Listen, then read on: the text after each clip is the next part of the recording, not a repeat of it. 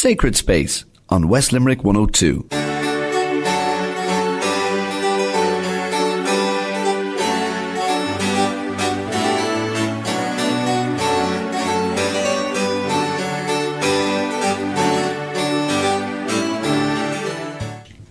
And good morning, listeners, and welcome to Sacred Space here in West Limerick 102.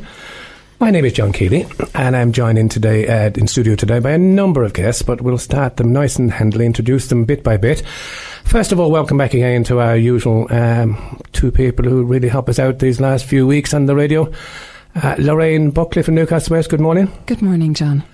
And Shane, I've heard some reports about you. Thank you very much, Nate, for coming every week. Good Shane, morning, Good John. morning. Thank you very much indeed.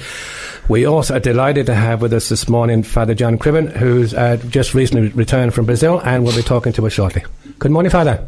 Good morning, John, and to all the listeners. Thank you. And of course, uh, we couldn't just have a priest from Brazil here because we decided to have one from Newcastle West. Father Richard Keane, uh, welcome, Father. Oh, thank you very, very much, John. I'm very glad and happy to be back here again with you. Thank you. And also, of course, Father, you might just introduce three other guests that you brought along with us this morning, please. Yeah, I have a committee that helps to uh, raise money for street children in uh, South America.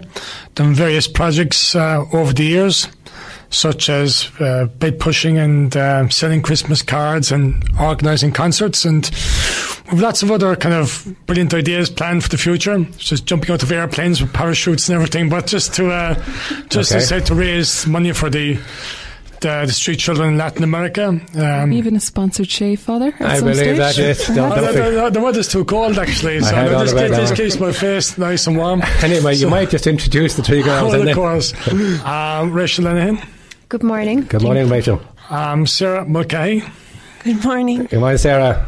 and Kira Mulcahy. Good morning. Easy Kaylee, to remember the names. Kira was here before. We didn't hear her before, but now we hear her this time. Lads, you're all very very welcome, and thank you for joining us this morning. A very welcome, a, a very special welcome to those of you who are listening at home and who, for one reason or another, might be ill or housebound and can't maybe can't get out of the house, maybe can't get out of bed this morning. What we usually do, we have a little light that we keep alighted during the program, and that's to remind us all that um, we are listening, that we are, we have in, fact invoked the Holy Spirit before at the start of the program, asking that the Holy Spirit will speak to us all, no matter where we are, how sick we are during this program. So, especially those who are sick this morning, you're very welcome and thank you for listening and joining us. Also, to those people who are listening to us on the internet, I'm not too sure if people have heard us from Brazil. I think we did have one person from Brazil, Father, but I believe it's too early in the morning. I believe it's about five hours behind.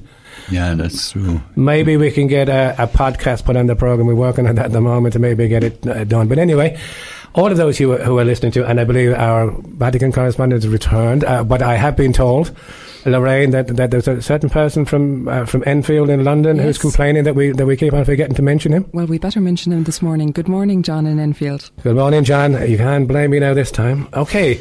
After that, now, um, so uh, thank you very much indeed for for joining us. The program will will take a slightly different um, tack than what we usually take. We usually go through maybe a reflection first of all, then we go through the gospel of the day, then we end up with some news of what's happening around the place. This morning, because Father John's here. And these girls have got lots of things to tell us later on. So what we'll do, we'll kind of just kick off with a bit of music first of all, then um, have a chat with Father John. Come back later on then to have a general chat amongst us all. If anybody wants to make any comment about the program, please do so. Um, you can do so by a few ways. You can contact the program here during the week, or maybe contact the station on 069 200. Maybe drop a line to West Limerick 102 Radio, Sheens Road, Newcastle West. Or you can contact us by email, which is on sacred space, that's all one word, sacred space 102 at gmail.com. And I'd like to take this opportunity thanking all the people who have indeed commented on the programme and have offered us some lovely ideas coming up in the near future. We'll hopefully we'll take those on board. So okay, we won't make uh, I won't waste too much more of the time of this program because it's precious. But we might start off with a piece of music, and the piece of music um, decided to start off with this morning um, is, and I'm always going to forget the name of this person and the name of the, uh, uh, and pronounce the name of the. Lorraine, you can introduce the program and I'll turn it on. The first piece of music is actually a traditional Irish piece. It's the Annunciation. It's played by Melinda Dumitrescu, and it's from the album Daruj Nam Mir. I told you she could say it better than me.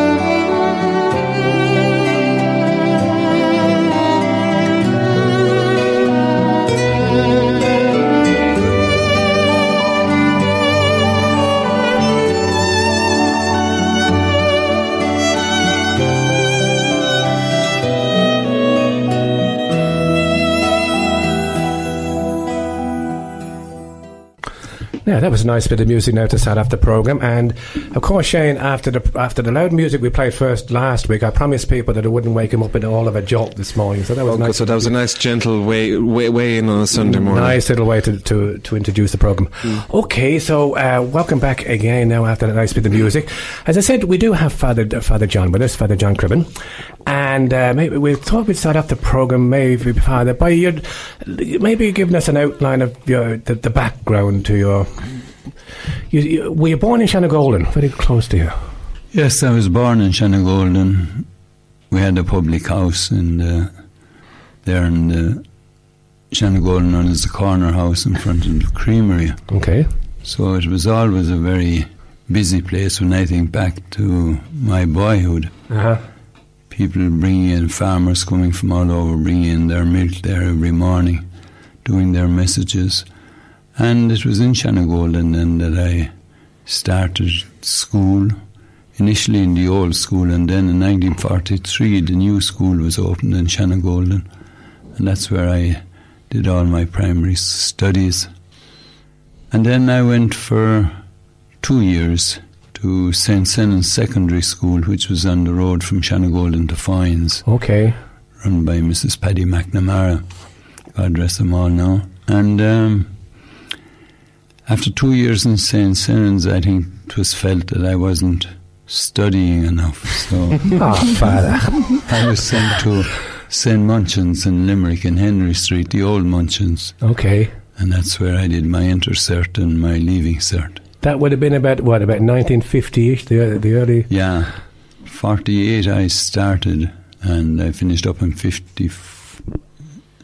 My goodness, Oh, okay, that, that's a long time ago, Yeah. 60 years ago. I mean, Yeah. 60 years ago. Mhm. A different type of leaving cert and schooling, I suppose, then as opposed to now. Oh yeah, I'd say it's a lot more difficult now, a lot more scientific. There are so many uh, subjects now that I wouldn't know You, you wouldn't know. what Them. the subjects are about. it's so varied. Uh, And did you have family, Father? Did you have brothers and sisters? Yeah, there were five of us in family. Mm-hmm.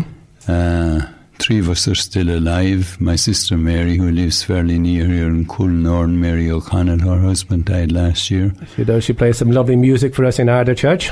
She- That's true. That's right. Yeah. hmm And my brother Toss, he lives in his farm in near Skeeton. Okay. And my brother Mike, God rest him, died about 12 years ago. My sister Lily died in 1978. God Lord have mercy them. So there are three of us left, three Three of the of five.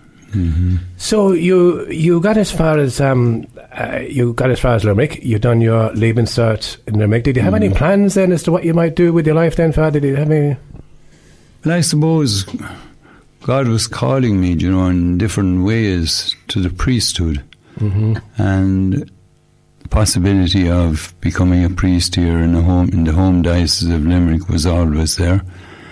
But I always felt called to the missions.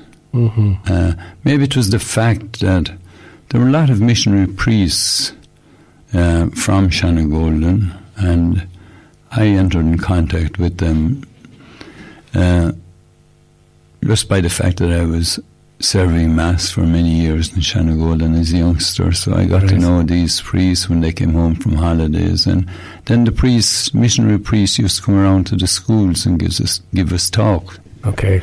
Mm. on the missions. And I always had that, that inkling to go to Africa. For some reason, maybe this idea was given by these priests. by these, yeah, definitely, and lots. And then, um, even when I joined the Oblates, that that that wish was still there, very strong to go to Africa, and we had lots of Irish missionaries coming back to the seminary, giving us talks that worked in different parts of Africa, and then. About 1960, our then provincial, who was Father Paddy MacDonald from Kilcolman, Uh-huh. Uh, he went to Brazil. And the reason he went to Brazil was that good Pope John the 23rd had made an appeal to Irish bishops and superiors of Irish religious orders to look towards Latin America. Okay. Up to that time, I'd say we were inclined to look a lot to Africa, to China. We had the Maynooth mission to China. We had different missions in Africa. And uh, in Latin America, you had uh, a whole continent of different countries, nominally Catholic, but with very few priests. Yes. So it was to attend that reality, I think, that the Pope expressed his wish that Irish bishops and religious superiors would give more attention to the South American mission. Mm-hmm. What was it about the oblates that attracted you? What was their particular charism? Because I wouldn't know terribly much about the oblates myself. Well, I suppose from a very human point of view, I had a first cousin who was an oblate, Father John Dorr, did great work for the Irish in Kilburn many years ago. Uh, and then there were a lot of oblates from around. There was Father Bill Donovan, who was from Coolcappa, still alive. Uh, there was brothers like Brother Paddy Bridgman, here from uh, Ardagh, and Father Phil Danher from Knocknaboola, Father Joe Danher from Irene, Father Pat MacDonald, who I have already mentioned, and there were the two Connellan brothers from Rathkeale.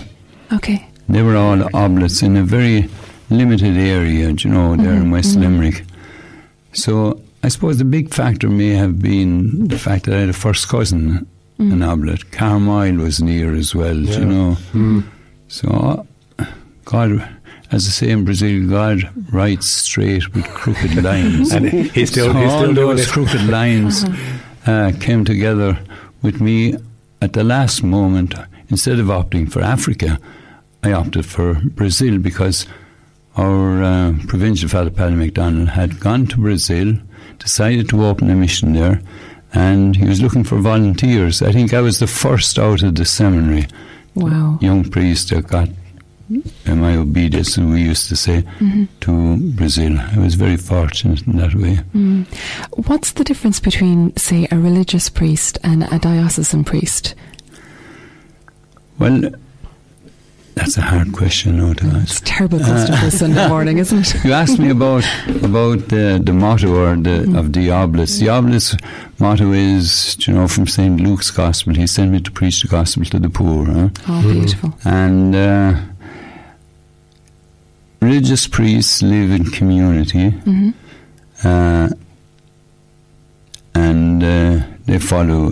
They have a, a rule to follow the rule of their founder, Saint Francis for the Franciscans, Saint Dominic for the Dominicans. You know, there's an awful lot of similarity in all these rules, Yeah. but uh, I suppose each each religious congregation has its own specific identity. And uh, so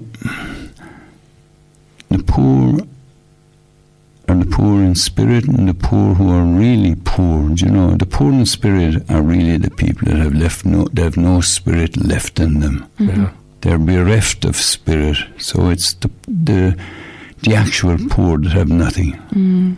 I think sometimes we we kind of argue falsely that the rich can be poor of spirit. That's rubbish. Uh, you're poor in spirit. When Christ said, "Blessed are the poor in spirit," he was saying, "Blessed are you that are completely bereft of any spirit of to fight and to to." You're really downtrodden. No? Yeah. Violet, can I just take you back a bit? Um, when you decided, yeah, okay, I, I'm going to try my vocation, you obviously had to mention that to your parents and you had to mention it to your friends. What was the reaction of, say, your parents and your friends? Well, I think my father, God rest him, was disappointed that I didn't go on for the Limerick diocese.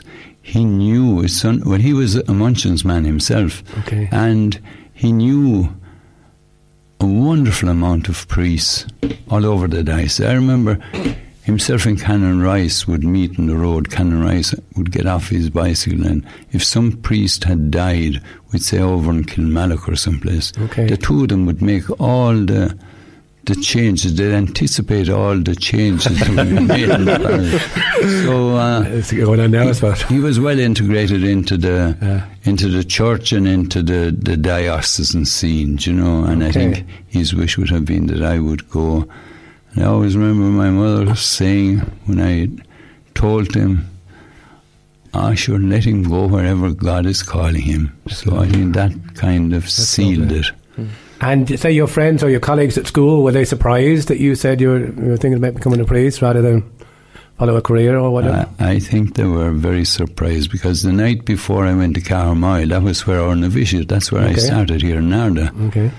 Uh, we went on, on a pioneer pilgrimage to Knock, but an integral part of that pioneer pilgrimage was a dance in the new hall in Ennis, which I went to.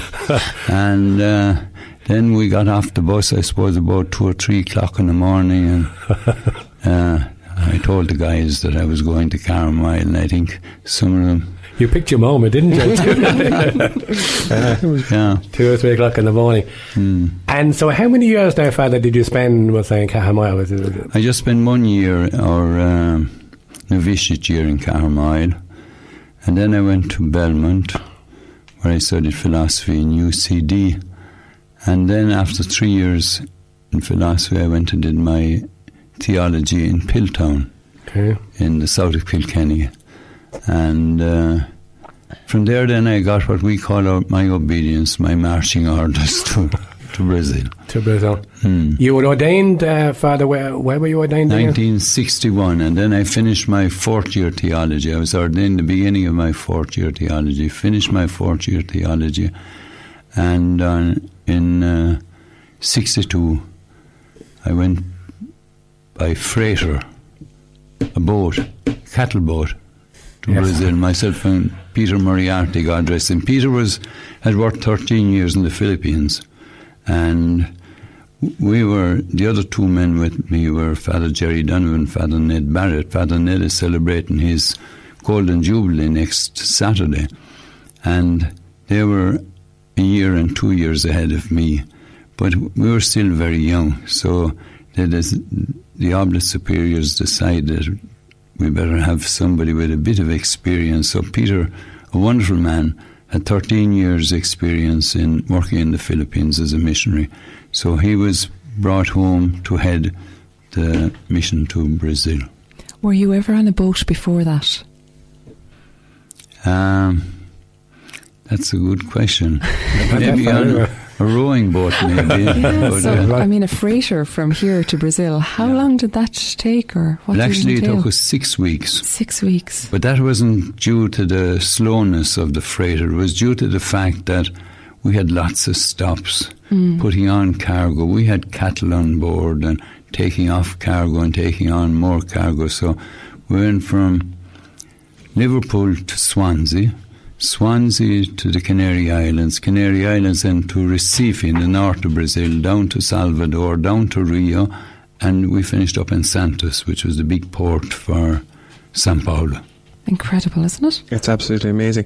But I'm just thinking, you, you left kind of, was it 1961, 62? Yeah. I'm just thinking, like, what preparations were you given for going out for the missions? Was like, in 61, you would have been trained in the Latin Mass and all that kind of thing, and you were going out to somewhere where you'd never been, like, in terms of languages and everything else. How were you prepared?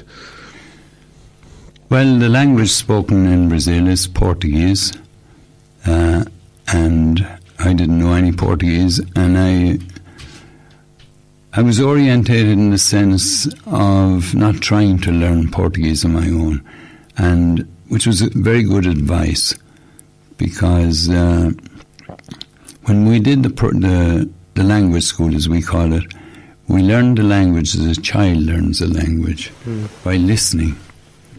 And you see, we adults, we know what the past is, we know what the present is, we know what nouns are and verbs are. Children don't know, make any difference. They just pick it up and then they repeat what they hear. And that was more or less the way we learned the language. It was a wonderful method. Uh, so after three months, we knew enough to to be understood. Of course, and then the fact that we were going out to preach the gospel, I suppose that there was that urgency and to get the language fairly well, you know, get a good understanding and to be able to to preach and spread the gospel. And you can't do that unless you have a fairly good knowledge of the language, I suppose. Okay, Father, listen, I, I tell you what, we might wait until the second part to hear what happens when you get off the freighter. But at this time, we might just take a bit of music just to lead us in, uh, lead us out to this first part. Okay, it's a lovely piece of music this week, John. It's from Ennio Morricone. It's from The Mission, and it is Gabriel's Oboe. And I thought it was somewhat appropriate as it is uh, based on a film set in South America. Okay, let's listen to this. So.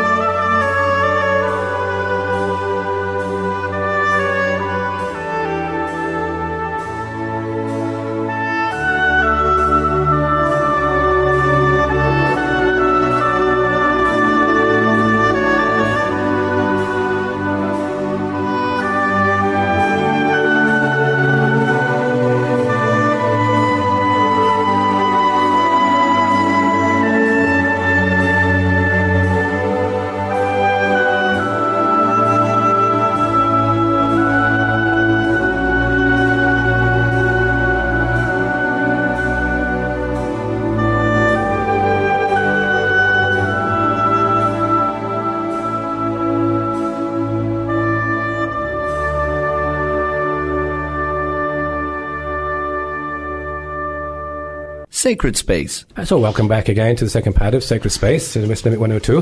Thanks for that piece of music there, Shane, to lead us out of the first section. Okay, to, Father, we got as far as you've been on a freighter and you're approaching Brazil. Now what happens? Um, yeah, we got off that freighter, and Father Pete Moriarty, who was with me, he went directly up to the mission, which was right in the middle of Brazil. Which is far away from where you landed, Yeah, up in the state of Goiás. And see, he knew a little bit of Spanish from his work in the Philippines. Okay. So I went and I joined the other two men, Father Ned Barrett from Ennis and Father Jerry Donovan from Kilcrohane in West Cork. And we did the language course for three months.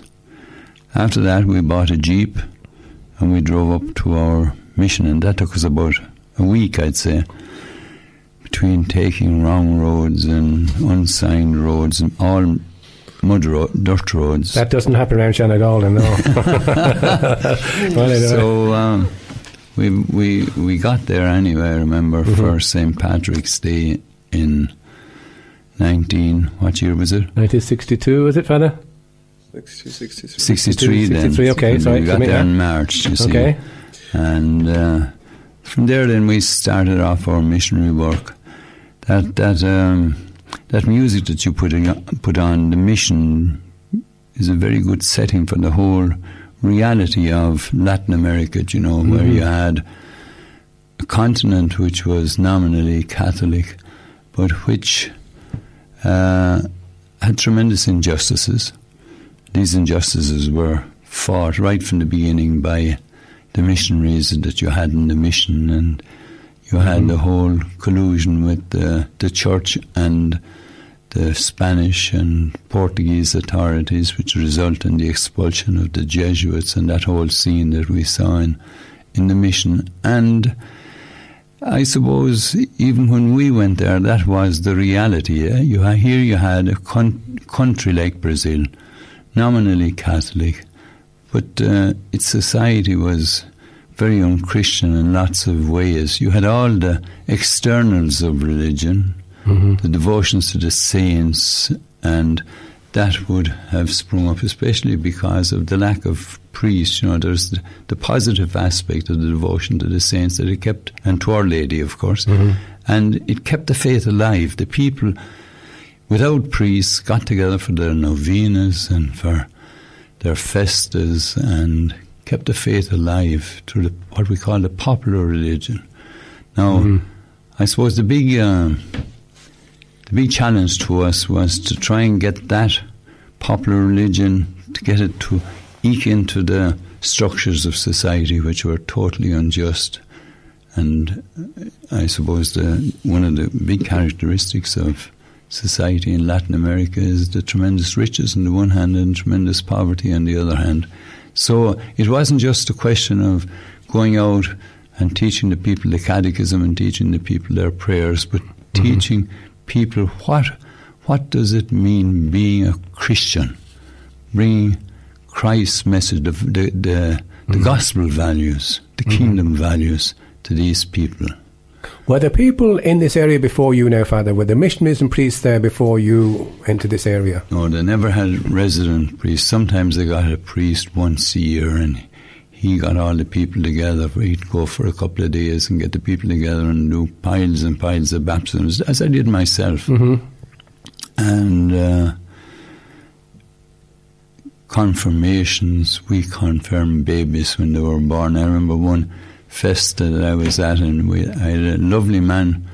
Uh, down Benedito, an American Franciscan, he says to me, Listen, John, you're not used to this, but I know how it works. So you you get somebody who's able to write and write in the names for the baptism, and you baptize them all as they come into the church, and then send them up to me above at the altar so that I can confirm. Otherwise, you'll be, I'll be confirming people who aren't baptized, and you'll be baptizing A people production who are. line, yeah. But that, that has all changed. You know, that Yeah. was that was part of our easing in to get getting to know what the the social, economic, and religious reality it was, and it's been a tremendous experience. And Father, can I ask you, know, if, if you don't mind, can I ask you just one thing? From what you expected to to see when you got out there, and what you actually seen, were you surprised, shocked, or is it more or less as you expected? Yeah, I suppose it was. It was a change anyway from what mm. I was used to. You know, mm. where we went up, you didn't have paved roads, you didn't have electricity, you didn't have running water. You had water in a well that you pulled up, the old-fashioned well that you'd see sometimes Yeah. Mm. in the postcards, and uh, that has all changed, of course, now because that whole area has developed in the last 40 years, almost 50 years. But uh, the people are wonderful. People are very welcoming, you know, and uh, I remember when I could hardly say any Portuguese, they'd say to me, My goodness, but you're speaking wonderful Portuguese. and then 12 months la- later, they'd say to me, God, I remember when you came out and me, and we hadn't a clue what you were saying, you know. but they, they, they were very understanding, and they, they'd never laugh at you if you mixed up everything. They, they were very understanding. And have you stayed in the one area, Father, all the time? No, no. I, I worked there in the interior for four years, and then it was felt that we needed a place, a more central place in a bigger town, especially for the guys. See, that time we were getting out three or four missionaries every year, so to meet them at the, the airport, meet them coming into the country, hmm. and it, there was a, a parish in Rio vacant. And I went and took over that parish, name there ever since. It must be a record. That's a long Here time. since 66. huh? 66. That is incredible. Mm. So, how did the Newcastle West Street Children's Organisation get involved, or who set it up? What was the, the thinking behind it? Well, I'm sure you all know Paddy Geary, yeah? Mm-hmm. and I'm sure you all know Father John Fleming, Father John Keating, yeah? Uh-huh. And uh, I cannot even tell you now how many years back it was since John gave, called me and told me that he had done a project and got money for uh, the street children in Latin America. And of course, it is a, a problem all over Latin America, especially in the big cities. Now, I had no specific work with street children at the time. I had lots of problems, uh, social works to help children, old people, young people, but a specific work that would target street children, those that are left on the streets, those that you see sleeping on the streets or begging on the streets. Uh, out where I'm about 30 miles out from the centre of the city. So we didn't have any specific work to attend those people. And then I got to know the through Father Frank and Father Richard.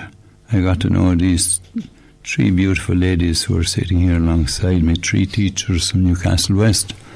And uh, last year when I was at home, they gave me a cheque of 8,000 euro. Well done, girls. And that was as well as the money they had given me previously. Mm-hmm. And I felt that I should direct this, this money towards the specific end for which it was given. So I, I located two entities, one up in Goiânia where some of our priests work in the middle of Goiás, and another one in Rio, about 10 miles from where I live. And they work specifically with street children. So maybe I think I'm doing an awful lot of talking in this program. Maybe I should hand over to Maybe, these yeah. three lovely lassies from Newcastle West. Maybe, maybe Rachel. Now, Rachel's been in the program before, Rachel Linehan, and she's spoken, in fact, about that project, Father. So, Rachel, you told us you would come on again and tell us what your experience. I and- did, John. So, off we go. Um, I suppose just going from where Father John was talking about our trip to Brazil, we, myself and Kira and Sarah went to Brazil with Father Keane on the 19th of July, and we spent about two weeks with Father John, and we did visit the various different projects that he has um, used the funds that we've sent over to him. He's used those in, in various ways. And I suppose for myself, um, one of the, the most moving places that we went to was the orphanage of uh, the Guardian Angels. We went there um, during our stay in Rio. Um, it's in Rio de Janeiro, it's in the parish of St. Teresa. And uh, we met with two sisters that are working there, um, where they run two programs for children. There's always 20, 20 children um, there in residence. They live, eat, sleep, and are educated there. And then there's a complementary program where 15 to 25 kids are catered for uh, until night time during the day. And I suppose we, we met with Sister Angela and Father John translated for us, but we saw the children and we saw the conditions that they're being taken from and the opportunities that they're being given. They're safe, they're healthy, they're looked after. Um, from my own perspective, I suppose the most moving moment was holding a 14 day old baby called Lucas, who had been found in a bag in a bar um, with an umbilical cord still attached. Um, and he was thriving. You know, he was being cared for, and to see Sister Angela with him and holding him and loving him the way he deserved. You know, I think that was possibly one of the, the most rewarding moments um, while we were there. But I mean, that wasn't the only project we saw. We saw lots more as well. Father John took us all around the parish to the different chapels, and um, we just we saw so much. Really, it's hard to describe. Well, Sarah, maybe, or Kira, maybe, have you got a, an experience there you just might, might want to share with us? I mean, this prison, what happened inside this prison? I know Father, I, think Father Richard said Mass, but he can speak to us later on. But your own experience, did you, have you got any particular thing that stands out for you? Uh, we did visit a prison. Okay. On the first day we were in Rio, and it was sort of a um, um, an open prison, really. Okay. Um, and we just went in around it, and it was where they would work, and uh, for every couple of days they worked, they got some time off their sentence. And in general, I when I heard we were going to a prison, I was kind of apprehensive Yeah, about yeah, it. you yeah, not too sure, yeah. Um, from what you'd see on television, but it was completely different to that. You know, we were walk, walking around and we went to mass there. That Father Cribben said, Uh-huh. and we got to see where they worked, and you know, it was a nice experience. Definitely eye opening. And Father, you uh, you work within this prison full time, kind of thing, do you? Oh no, I just uh, go there once a week. Every Tuesday morning, I have a group, uh, two women, three men, Mhm. and we form a team. And uh, it was amazing. I never felt myself called to work with in doing prison work until I got a letter from England to locate an Englishman who was in prison. Mhm. I eventually located him, and when I went and visited them, he he had hardly any Portuguese, so he had a group of inmates who were from other countries because the prison, this particular prison has has people from all over the world. Okay. So there were some p- people through whom he could communicate and, and they could speak English, and they all begged me to come back. Mm-hmm. And from there on, I started off, and then the prisoners themselves built what I would consider a nice little chapel, isn't it, girls? Mm-hmm. And every Tuesday we get together, and we have other other activities as well, like prayer meetings, and uh, we use the chapel too for Mhm. social projects. Very But the good. prisoners really, the day we were there, they get involved in the mass. You know, they're there, they're reading the prayers of the faithful, and so responsive and singing, and you know, it's it's fantastic to see it as well. Yeah, well, I suppose that is a characteristic of our Brazilian people. You know, they haven't the inhibitions to say prayers or even get up and preach or to express themselves uh, as you would have it here at home in Ireland. Yeah? And uh, I think that is wonderful. That uh, there is there is uh, great participation, even in the even in the in the jail. They, I sometimes tell the people that uh, the people in my parish, you know, something the people down in the jail they sing a lot better than you do. Very good. and just before we go for the break to finish up the segment, Sarah, have you got any particular memory yourself you, you'd take away from your trip to? Um, it's probably the night we did the food run, Mhm. where we prepared um, meals were prepared in a kitchen where um, I think some of the funds were used to fit out the kitchen. Yeah, the funds from Newcastle West helped to uh, equip the kitchen, you know, with cookers and equipment for uh, packaging the meals. We bring every Monday night to about 130, 140 street dwellers. These are people who live in the streets, and we bring them clothes as well. And, uh, it's not really solving their problem; it's solving their immediate problem. You know, we're giving them food for the day, uh, it's uh, there. There needs to be other projects to where these people can be recuperated. They, they can where they need special treatment because lots of them are very sick people and where they need uh, treatment as well, therapy to get over the the vices, be it of drink, drugs, whatever it may be. Mm. So, Sarah, Father John mentioned earlier about kind of the difference between the richness and the, the poverty side by side. Was that something you experienced while you were out there? Um, yeah, definitely, especially when we were just driving around Rio. Um, like at one side of a mountain, it could be pure shantytown favelas, and then at the other side, mansions, and it was like total opposites. It was it was an extreme difference between one side and the other. Yeah, a- a- and, and I mean, even coming back then, coming back to, say, Newcastle West with that experience, you probably look at things differently now, girls, would you, than, than what you did before? Well, it'll definitely, I think, encourage us to continue fundraising. Yeah. So And that's no that's no problem. You give us a shout on that, and we'll see what we can do. In the meantime, we might go for that bit of music, and I think it's probably uh, by the time maybe Father John needs a glass of something anyway, just to just to revive himself. He's been doing an awful lot of talking there. I think it's an idea one to take anyway this time. Um, it's by Mark. It's by Mark Forrest. It's from his album "You Are Mine," and the title track is "You Are Mine." Okay, let's go for this.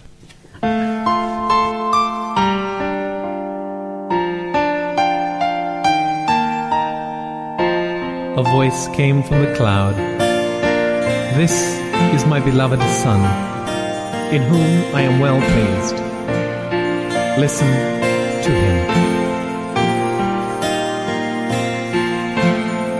I will come to you in the silence. I will lift you from all your fear. You will hear my voice. I claim you as my choice. Be still and know I am here.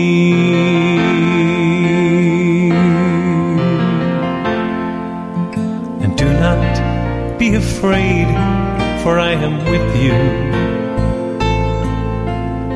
I have called you each by name.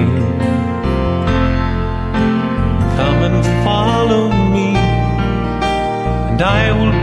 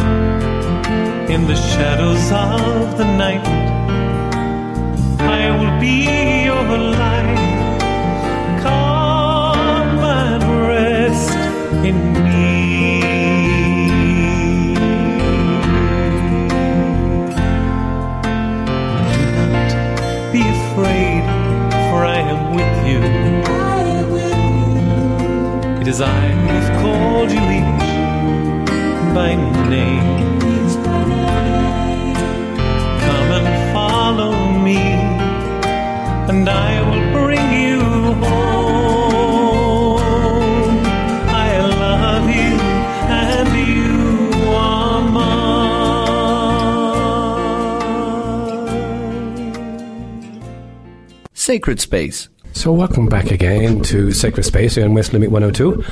My name is John Keeley, and I'm joined this morning by um, Shane, Lorraine, Father Richard, who hasn't said a word yet, and we must let him in in a minute. Father John, thank you very much for coming with us. And Sarah, Kira, and Rachel.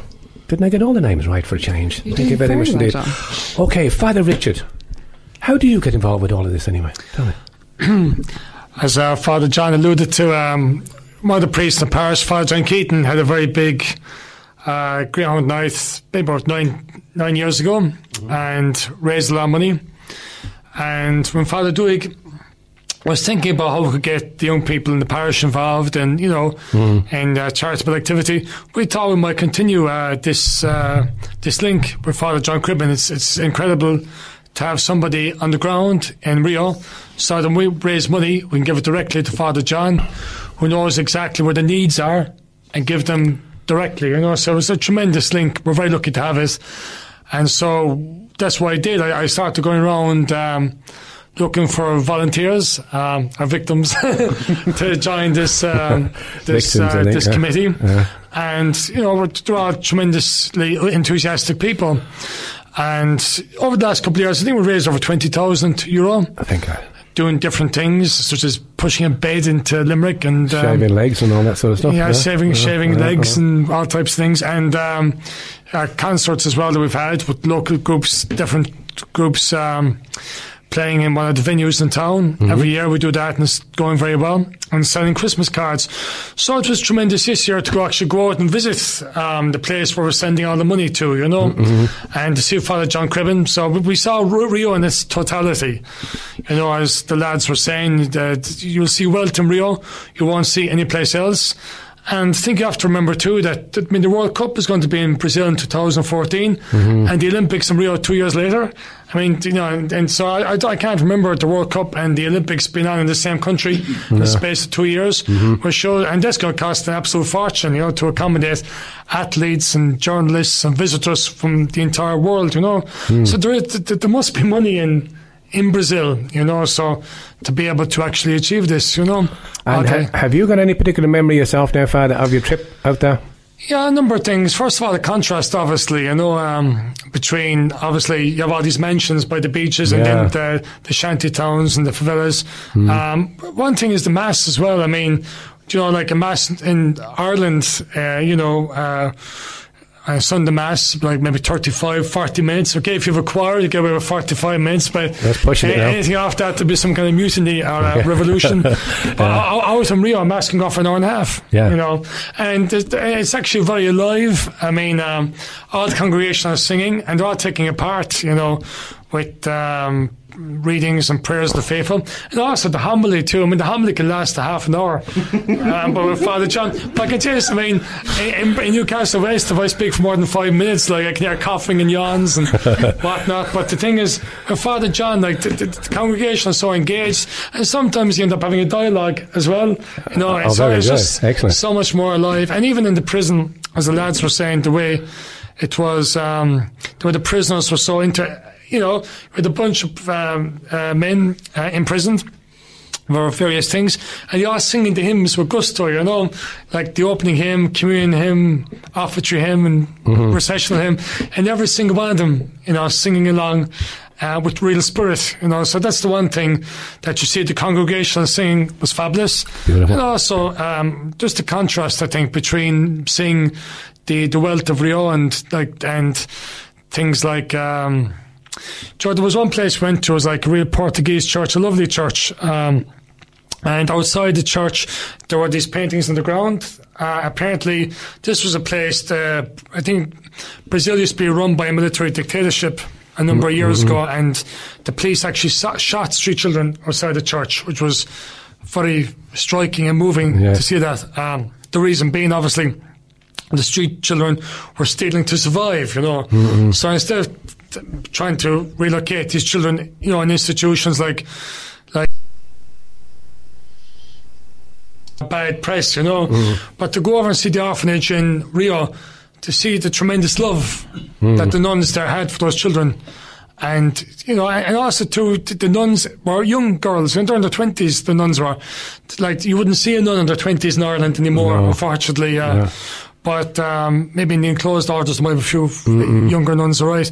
But to see these nuns um, treating the children like their own children, being like real mothers to them. Yeah, fantastic. And to see the wonderful smiles and these nuns, which because their hearts were full of love, and to see the, the happiness that these children had, children taken off the streets, as Rachel said, Hmm. one child discovered in a sack, and to see these children being given a real childhood, and Hmm. very to see the money that we raised from our activities being given to improve the facilities for those children was fabulous. Father, so, as you. you said, the money that's being raised, absolutely every cent goes out, Rachel, doesn't it? We, I mean, there's nothing is spent kind of on administration or anything like that. No, and I suppose that is one of the major benefits of having our direct link with Father Cribben um, in Rio de Janeiro. There is no middleman, there's no administration or red tape. It's just sent straight out there, and every cent can be pumped into these projects. The the different social works, the food runs, meals on wheels, orphanages, um, you know, into everything that um, Father Cribben is overseeing out in Rio. Um, but I suppose it's important to say that the day we went to that orphanage of the Guardian Angels, we presented um, Sister Angela and the other sister that was there with 3,000 euro. And that 3,000 euro came purely from one fundraising event that we held in Fireworks Nightclub in Newcastle West just two weeks before we went out. So that was Tunes for Charity too. It was a fantastic night. We had a great turnout. Um, it was in response to popular demand for another night following the success of last year, where we raised four and a half thousand euro. There were six acts altogether, uh, two bands from Skullbra Gazida, AWOL and No Good Cause. Then there was a solo act, Emmett Scanlon, a comedy duo, Size Two Shoes, trad rock band, The Real Deal, and uh, the Stellas were headlining the event. So we also had um, DJ Fiona McSweeney, who's from Mhm. West Limerick, West Limerick too, yeah. Mhm. and um, Kieran from Fireworks, you know, was really uh, supportive again this year. But that three thousand euro has helped provide children with homes, education, clothing, and healthcare.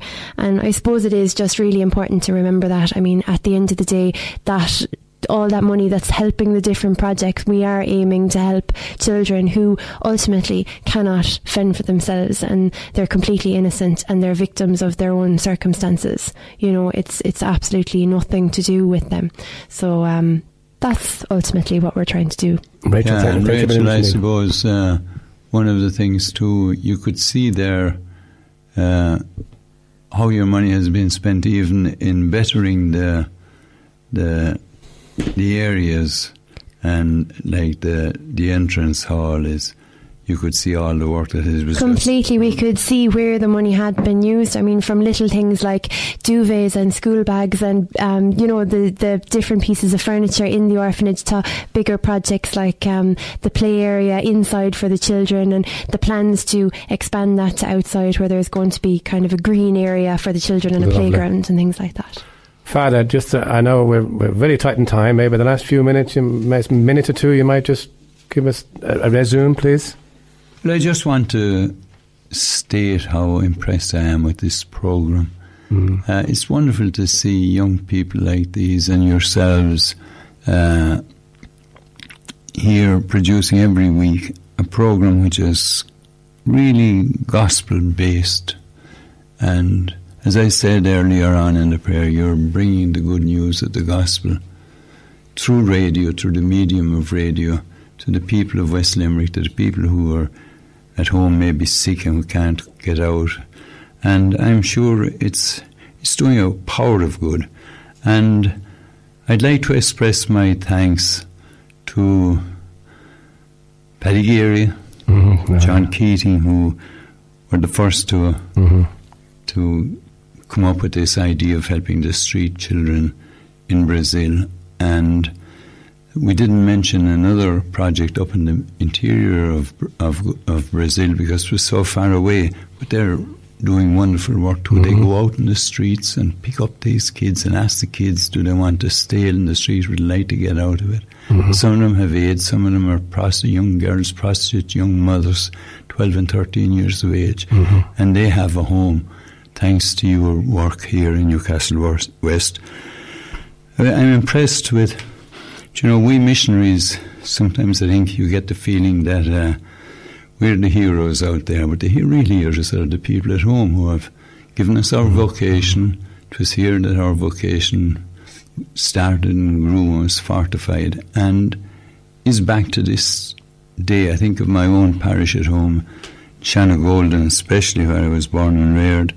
The the local committee have always helped me. The race committee in Shanagolden, the, the hall in Shanagolden was a place where I got great financial backing too for different different projects outside the, the apostolic work here in mm-hmm. Ireland. They have, mm-hmm. right from the beginning, they gave us all the things that we needed. Mm-hmm. We were going up to a place where there was never a church or anything like that, so all the, the vestments and chalices and, and all that. There's so many people involved that it's it's it makes you feel that you have to be more committed still because you have so many people that are with you. You're not alone. They're interested in you. You know, I just think now, very shortly, I'll be going down to visit Brian Geary, and uh, we'll keep him in our prayers at this particular time for himself and the family. But when you went to the prison, you could see there the the play playground Yeah. which he donated, and that was to help when when the the mothers come and visit the the husbands, the children have a place to play. And it was actually the prison director asked me, any chance you help me? I, I need these children can't be just sitting around. We need something to keep them occupied when the, the families come. And you saw the playground there in the prison. So Father, thank you very much indeed for that. And, and, and one of the awful jobs that I have to do from time to time is to close this program when we don't want to close the program, but we've already, as usual, gone over time. Father Cribben, thank you very much indeed for, you know, for a few things, for, for coming to speak to us um, this morning, for your vocation, for accepting that call many years ago, 48, 49 years ago, for doing the work of the Lord that, that's, that we can't do, but we'll try and do what we can to help you out. To Father Richard and to the girls, thank you very much for coming in and sharing your story with us. I'm afraid Lucas touched me. I'm going to have to adopt Luca, I think. I'm going to have to try and do something for that fellow Luca. guys, thank you very much, Lee, Lorraine, and Shane for coming in this morning. You're very good. There's a there's um a really a piece of music that that I felt I had to play at the end of this um, program. It's um, it's uh, composed by Mary Dawn, and it's it's the other vocation song, and I think it goes well to finish off this program. It's entitled "You'll Be My Witnesses." So I hope you enjoyed the program there out in West Limerick 102 land. Uh, we'll look forward to to you again next week. Take care of yourself, and God bless now. Bye bye.